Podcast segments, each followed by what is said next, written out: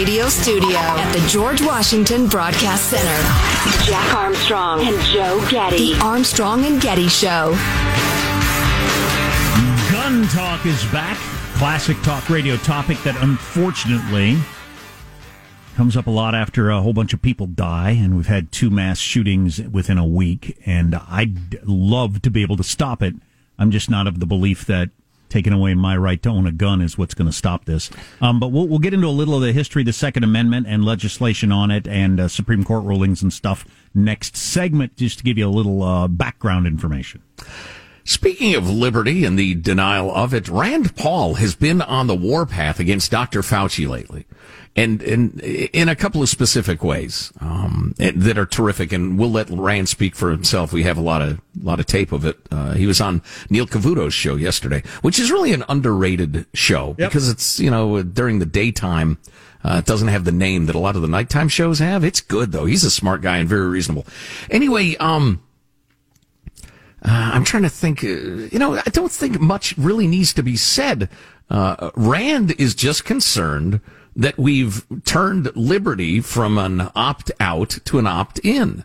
That we have just granted the right to all these people to tell us what to do and how to do it, whether there's science behind it or not. And he thinks it's crazy. Even if you're pro mask, and pro being safe, social distancing, the rest of it. You don't have to be a wackadoo denier to be really concerned with a lot of what's gone on. So let's go ahead, Sean. Let's start with clip number 60, Rand Paul with Neil Cavuto. Well, you know, I think the burden should be on government. If the if the government's going to tell you you can't go anywhere unless you're wearing a mask, they should tell you why, and they should present the evidence. So, for example, we have about 100 million people that have gotten the vaccine now, maybe a little bit shy of that. We've got about 30 million people that have been infected. The government needs to prove and show me a study that says that those people are still transmitting the disease and that they are a problem to public health.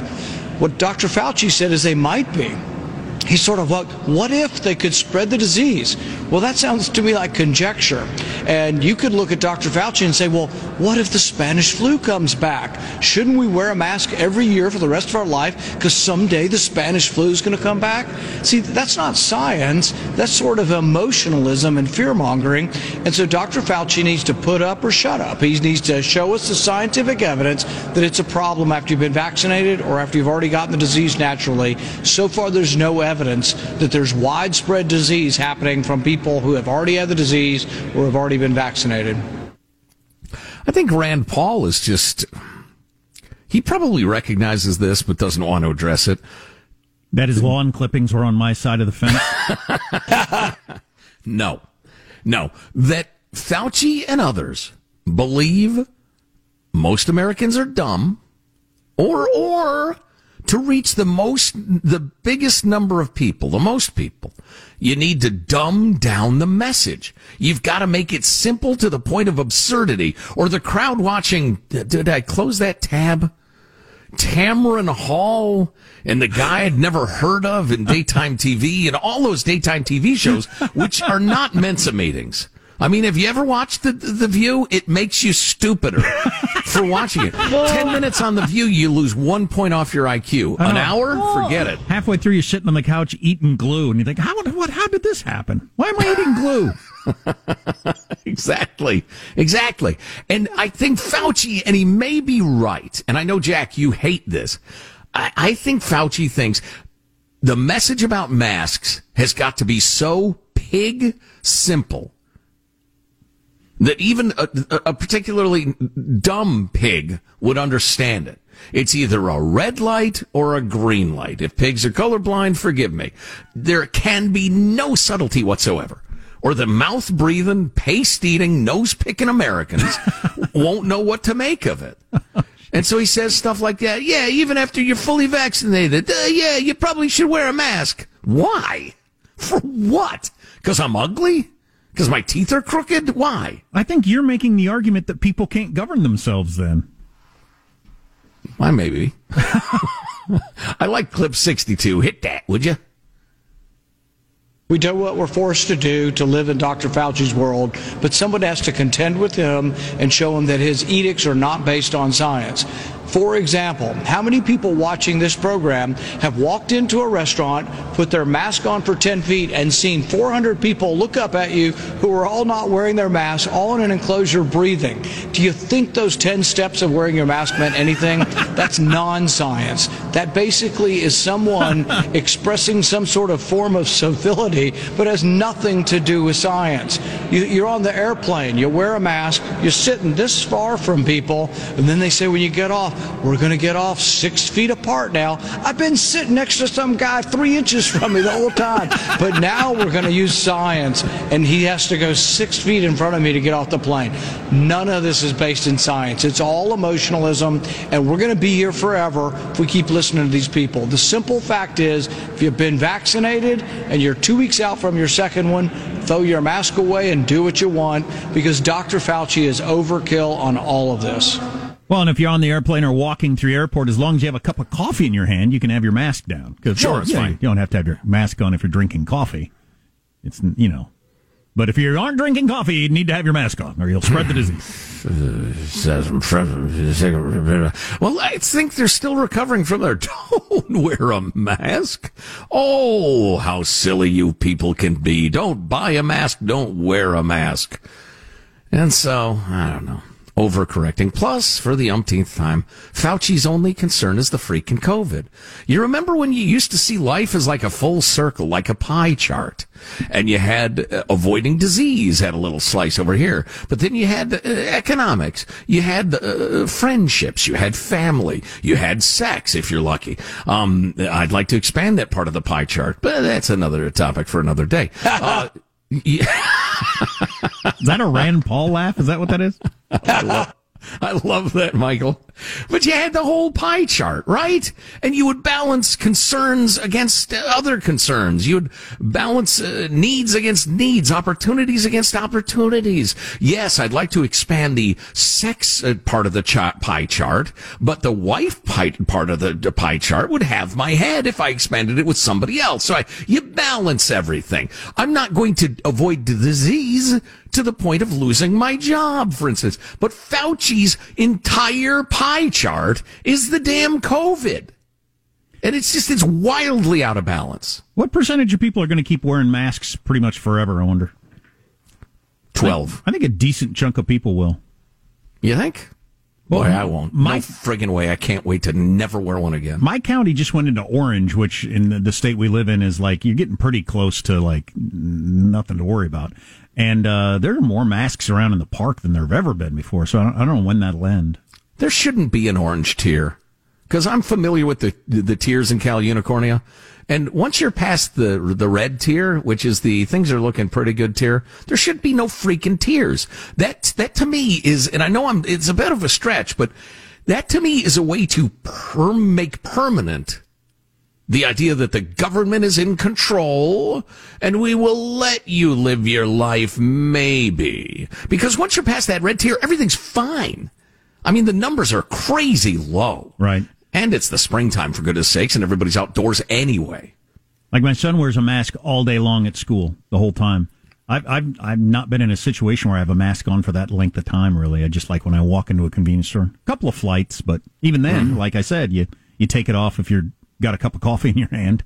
Um, but they wear masks all day at school. I wonder at what point they'll, because I'll, I'll, bet that's one of the last things to go. I mean, really got to be at the things are so safe now; they're just beyond safe. Yeah, yeah. Oh, even though it's it's clear that the kids are not giving the COVID to each other or teachers in any numbers, they're just not. Um, has uh, has anybody watched the Falcon and the Winter Soldier? Uh, I've seen the the first episode. Yeah, yeah. Were you you liked you liked Captain America, Joe? The first one, yeah. Yeah, but you watched that with your son. It was good. You're not somebody who's going to go watch these on your own, probably. Now that your kids are grown up. Uh, Judy and I will watch the occasional superhero movie, but most of them I find very boring. Yeah, Sam was pretty excited that there's a spinoff, and this is a series, not a movie. I didn't realize. I thought it was a movie. Was, we watched episode one on Friday night, I think. Yes and a lot of a lot of plot development. I'm hoping there's a there's something going to happen because there's a lot of plot development. But Bucky, Captain America's friend who died yeah. back in World War II, I remember. He's back now as the Winter Soldier, and he's teamed up with Falcon and taking on all kinds of mayhem. See he a zombie?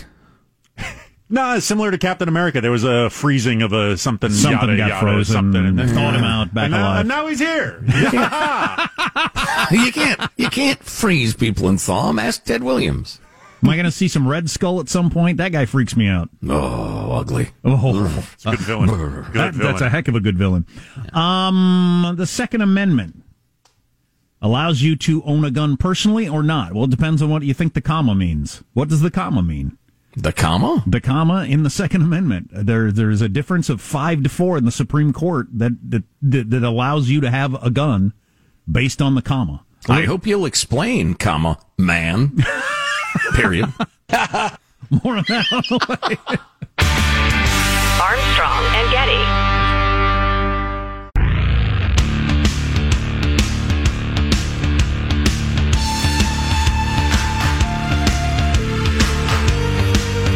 The Armstrong and Getty Show.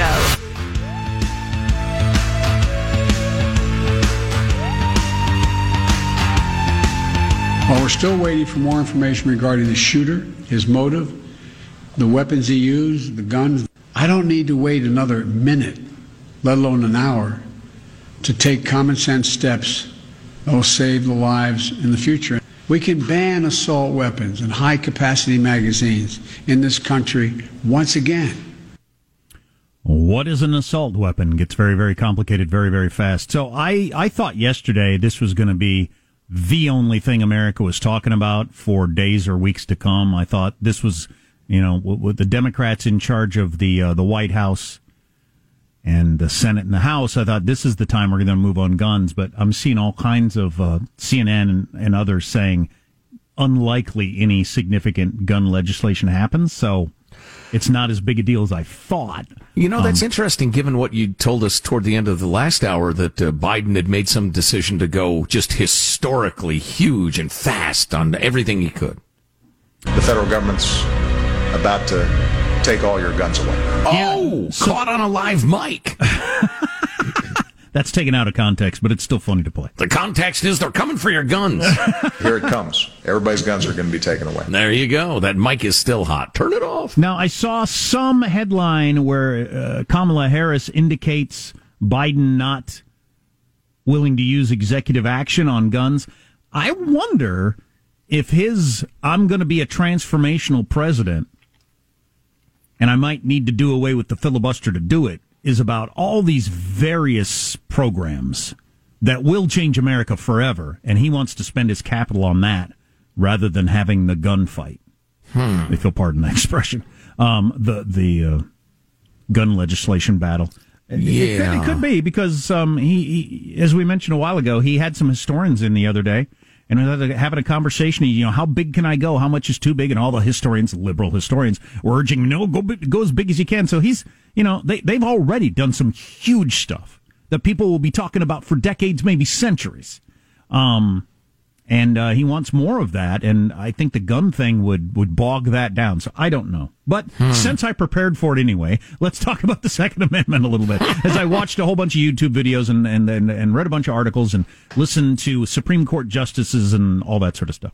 So there hadn't there hasn't been that much looking at the Second Amendment by the Supreme Court, certainly in recent years, which was kind of surprising to me. It had been 70 years since there had been a major ruling by the Supreme Court about the Second Amendment until 2008 when they t- finally took a look at Heller versus Washington D.C. Because in Washington D.C. for 30 years in Washington D.C. you didn't right have the right to own a gun as an individual That's insane. absolutely amazing that it took that long before somebody was able to challenge it. And even when they did, it only was a five to four ruling. So let's. Uh, uh, by the way, can I point this out? There was rampant gun violence during those 30 years in Washington, D.C.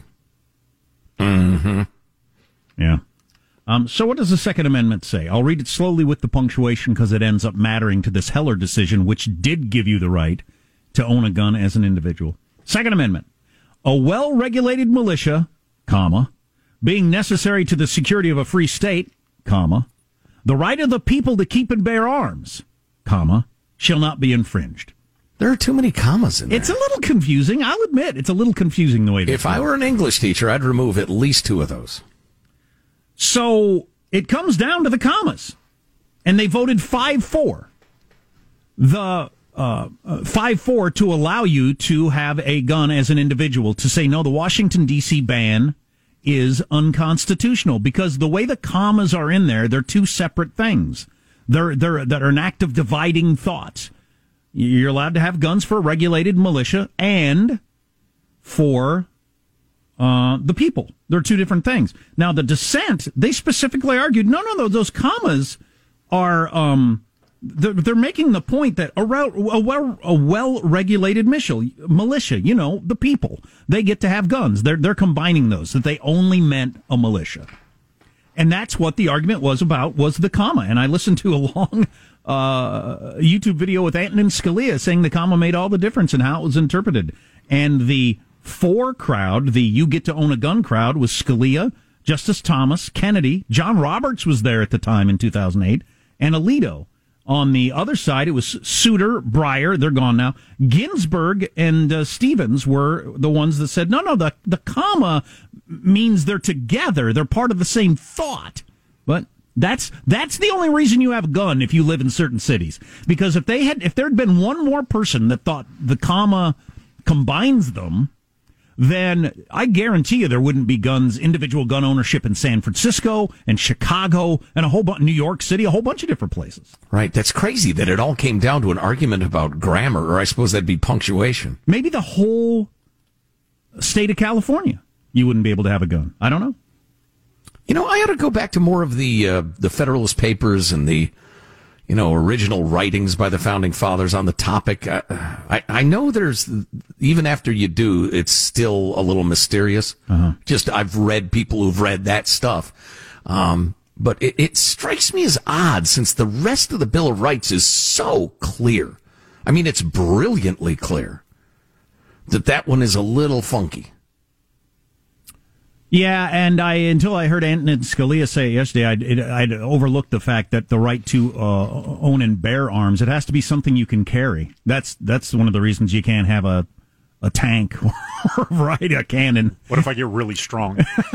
yeah, yeah. Or like the Nighthawk soldier guy you were talking about. Or I have an aluminum cannon. It's like 40 pounds. Falcon and the Winter Soldier, Joe. How about an F 18? You don't need to carry that. Not, it carries you. Technically, yeah, I suppose.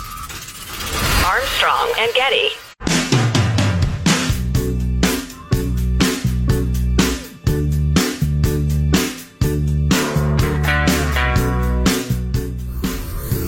The Armstrong and Getty Show.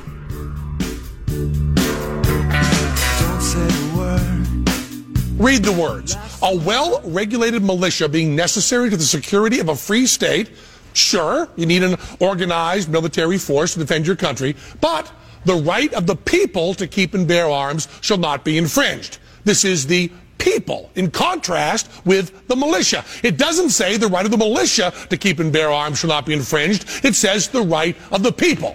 Now, why the word people? Because the people who wrote this had just fought a war for two years against a tyrannical state militia. They knew the time might come when they'd have to do that again. So they made the possession of weapons a right that the militia could never take away. Now, gun control advocates say the phrasing is clumsy, and the comma separating the state from the people is just a pause to get your breath. Strange, they can't seem to point out any other places where those hack framers f***ed up the wording. Hmm. That's Penn Jillette from Penn and Teller in between magic tricks, giving a little lecture about the Second Amendment. Yeah, I'm what not sure I agree with him completely, but I like the argument. Um, so funny thing on Bill Maher the other night that I knew you would like, uh, particularly t- talking about equality of outcomes. Um, and he was using the Grammys as an example. Ever, ever, he's an interesting liberal, but anyway, he was he was blasting the whole idea of equality of outcomes. And he said, "Look at the Grammys, the, the, the people that get these awards and everything like that, and then other people that don't." Um, he said that's a, a te- it's an entire testament to meritocracy is what those award shows are. Is right you know, giving awards to people who are the best. Um, but allegedly, sure. he, he got into the conversation about this Rolling Stone article, um, adding up music's one percent, and Rolling Stone was all uh, bothered by the fact that there are a, a, a, tiny number of artists that get almost all the streams out there in the world, and then all these artists that get hardly any streams, and how wrong that is. Nearly all of the streams went to artists in the top 10%, with the bottom 90% pulling in just 0.6% of the streams. Wow. Wow. That is shocking. And, the, and Rolling Stone went on to say streaming hasn't just upheld the gap between music's haves and have nots, it's widened it. But as Bill Maher was making the point, it's completely a choice. People are throwing their music out there, and listeners are deciding. You know, I want to listen to this. I want to listen to that. I want to listen to that again. No, I don't want to hear that again. I want to listen to this again.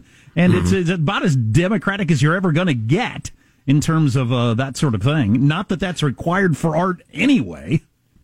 Was the Rolling Stone uh, proposing any sort of quote unquote solution to this issue? I don't know. I didn't read the whole article, but they seem to be really bothered by it and thought it you was know, somehow. I mean, they, they were suggesting, at least in the paragraphs I saw, suggesting that it's somehow unfair.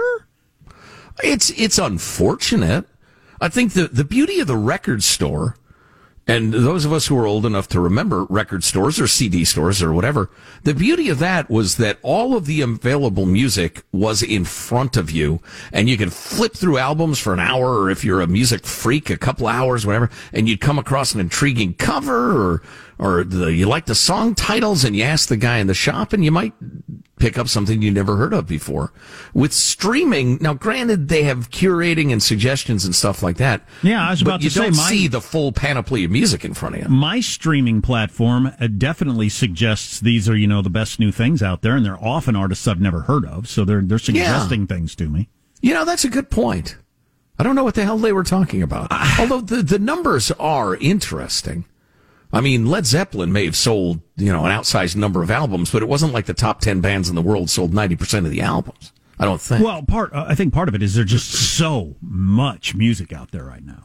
Right. Uh, right. And so, uh, you know. In that bottom 90%, there's a lot of people with four songs that have been listened to four times total. Well, but, and, and there, are, there are groups, though, that I love and listen to just as much as big stadium groups. But I, there's like a hundred of us that are listening to this person. Yeah. So yeah. I don't know what you do about that. I, I, I, think I think one thing it points out that a lot of musicians would hate just turns out to be true. The mass audience wants the latest Taylor Swift album when it comes out, and they're going to listen to spend a lot of time listening to it. Sure. Yeah. I'm not offended by that. I'm not sure. I'll have to seek out that article, but Maher was mocking it, huh? Oh yeah. Yeah. Yeah. The, What's the, funny about the, the, Grammys and entertainment and everything is, um, you know, there are uh, tons of artists of color who win all sorts of awards all the time. Uh, in sports, I mean, you have uh, the meritocracy of performance. It's hugely people of color. The rest of it, those unequal outcomes are fine. Mm-hmm. But in, in other things, you have to have equal outcomes, which is an impossibility anyway. But uh, interesting. Oh, hey, you know, I wanted to get this on just because um, people uh, talk about DC statehood a fair amount. You got people really pushing it hard. Why don't we start with clip number 35, Sean? That's the idea of Washington, D.C. becoming its own state. They currently, yeah. there's 700,000 people who live there, and they mm-hmm. have no representation. There are more people in Washington, D.C. than in Wyoming or Rhode Island.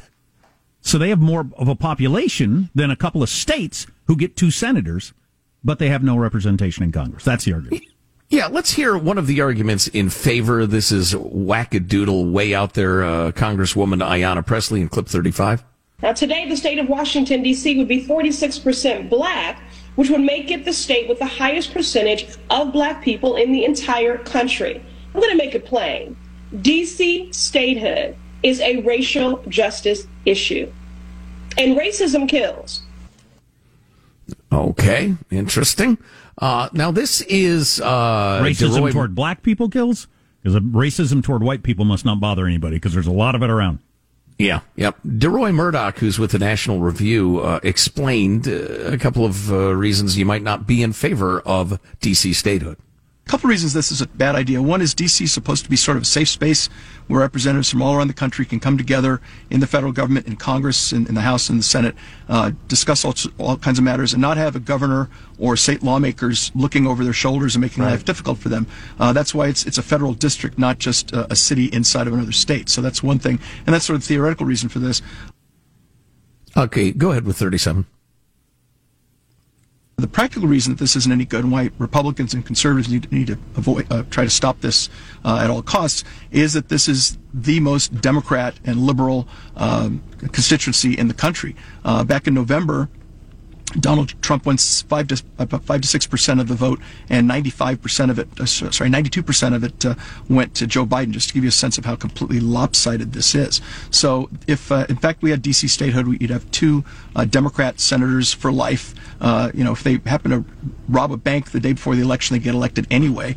And the idea here is for them to be in there, uh, remain as permanent members of the Democratic caucus, and make it that easier to get rid of the filibuster and then implement uh, the the left's uh, uh, pretty insane and anti-American agenda. I like the arguments better, the, the against arguments that have more to do with the founding fathers, particularly carved out an area where the government class was going to live that wouldn't be representative. That argument carries more weight to me because all the other arguments to me, I have a pretty good feeling would be flipped entirely if, for instance, for one weird, strange reason, Washington D.C. was 700,000 redneck white gun toting Republicans. I have right. a feeling both sides would be arguing just as hard completely the other direction. Yeah, well, that guy, he was uh, talking to the choir, so he figured he could go ahead and make the, uh, and here's why it's really important argument. But yeah, you have to stick with the principled arguments to have any sort of footing on this issue.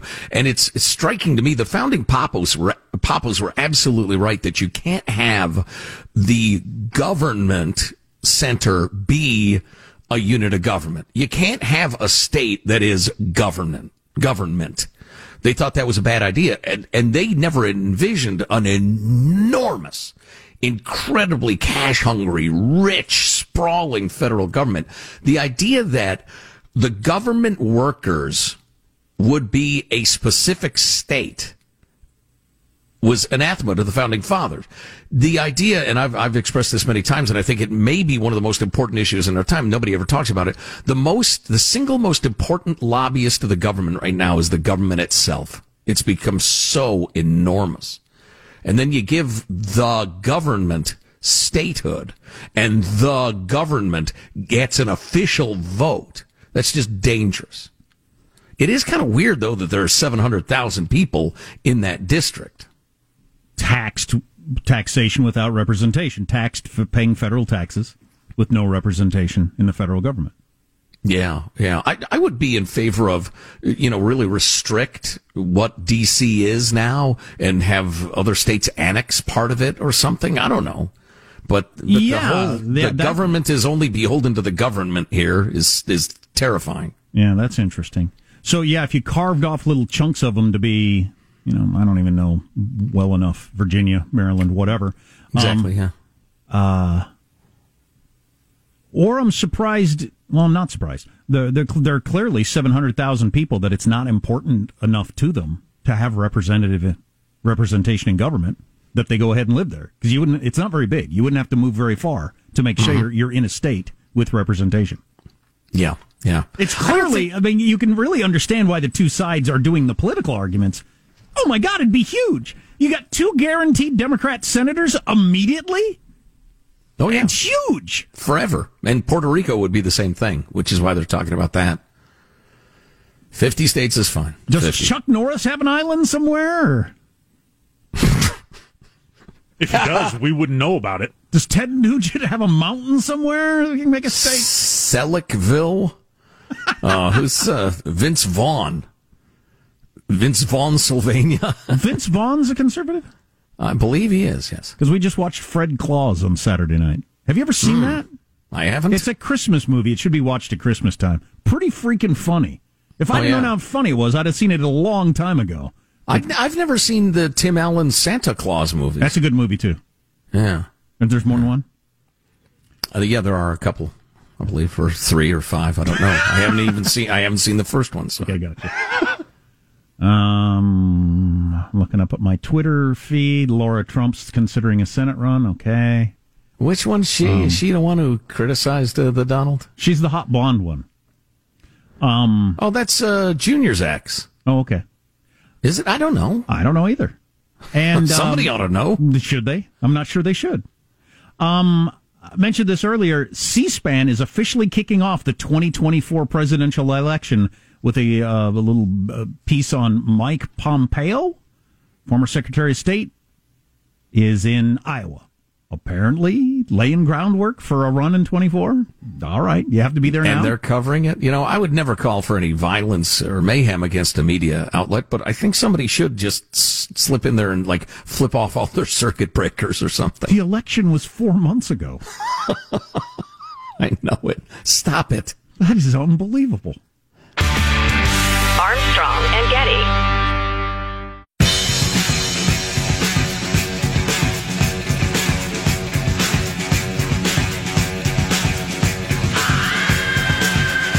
The Armstrong and Getty Show.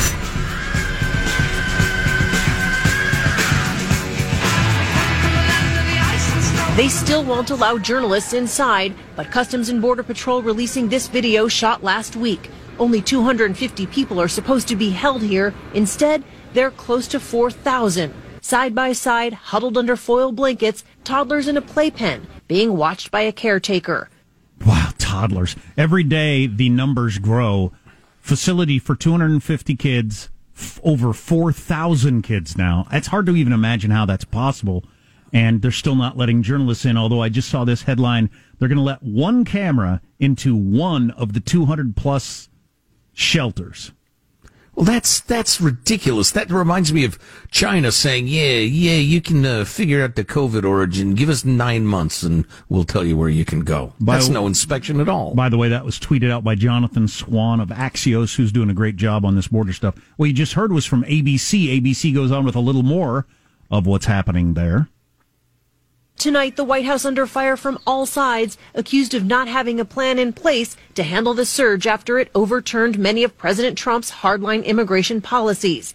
Democratic Congressman Henry Cuellar of Texas calling the situation at the border something the White House won't, a humanitarian crisis. The administration has all the good intentions. They want to treat the kids in a humane way. But in trying to do this, their good intentions are being overwhelmed by numbers. The children just keep coming.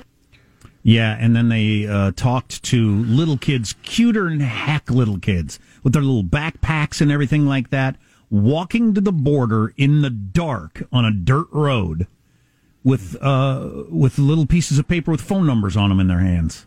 Wow. Just unbelievable. And it's because the word got out that hey, if you get across, if you can get your kid across the border, they get to stay. That's the current policy. And, and then they're so overwhelmed with the kids and others that now they're turning adults loose with, without so much as a hearing date. Yeah, it's insane. You'll it's ne- chaos. You'll never hear from them again in most cases. Right. So you don't have any idea who's coming in. Pretty crazy way to run a, a country. Anyway, this oh, story is not well, and away. it's going to result in so much pain and suffering and expense to the cities, and it's just it's terrible and and profit to the cartels as always. Oh, Lindsey Graham today said, "Hey AOC, where are you? Why haven't you been down to the border?" Remember, she went big on going to the border with her camera and and uh, tweeting it out in videos and crying and all that sort of stuff. Gazing into an empty parking lot and having it cropped so that it looks like she's looking at the kids. oh, that's right. Remember that? Appreciate yeah. ABC News doing a good job on that. Wanted to throw this in a pop culture thing. Clint Eastwood, who's 90 years old. Wow, what?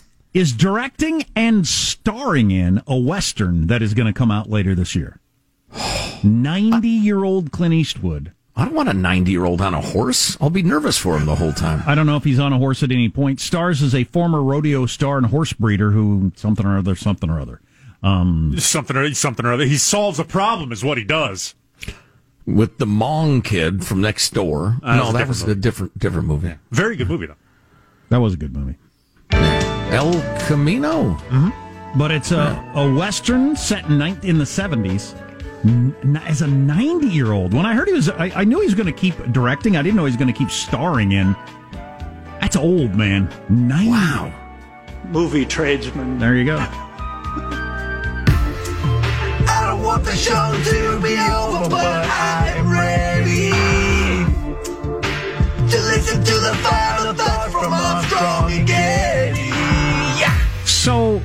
Eastwood was 81 when he did that chair bit for Mitt Romney. Right? Yeah, yeah, I guess that's right. So, uh, and he seemed a little like he was losing it. But anyway, here's your host for uh, Final Thoughts, Joe Getty. His improvisational comedy chops were a little off, but hey, let's get a final thought from everybody on the crew. Michelangelo pressing the buttons. Final thought? Uh, yeah, really hoping that uh, Clint Eastwood will come out with Bronco Billy 2 and Any Which Way You Can 3. There you go. He's not done yet.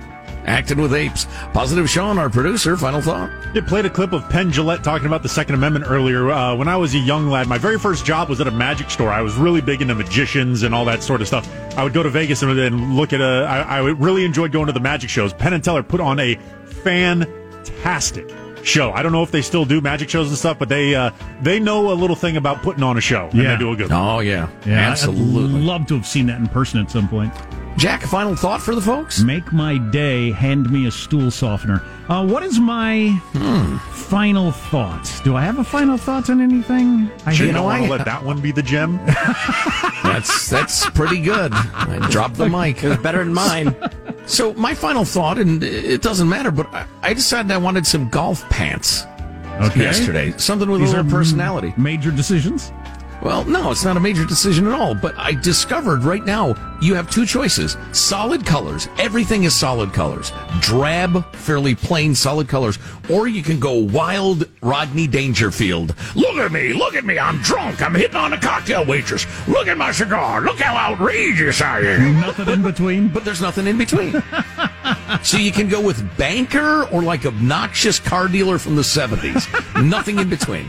Armstrong and Getty wrapping up another grueling four-hour workday. So many people to thank. So little time. Go to ArmstrongandGetty.com. You can email us mailbag at ArmstrongandGetty.com. A lot of great clicks into hot links for you. See you tomorrow. God bless America. Goodbye, sweet America. So stop with the nonsense rhetoric. And boom goes the dynamite. Hiya! Yeah.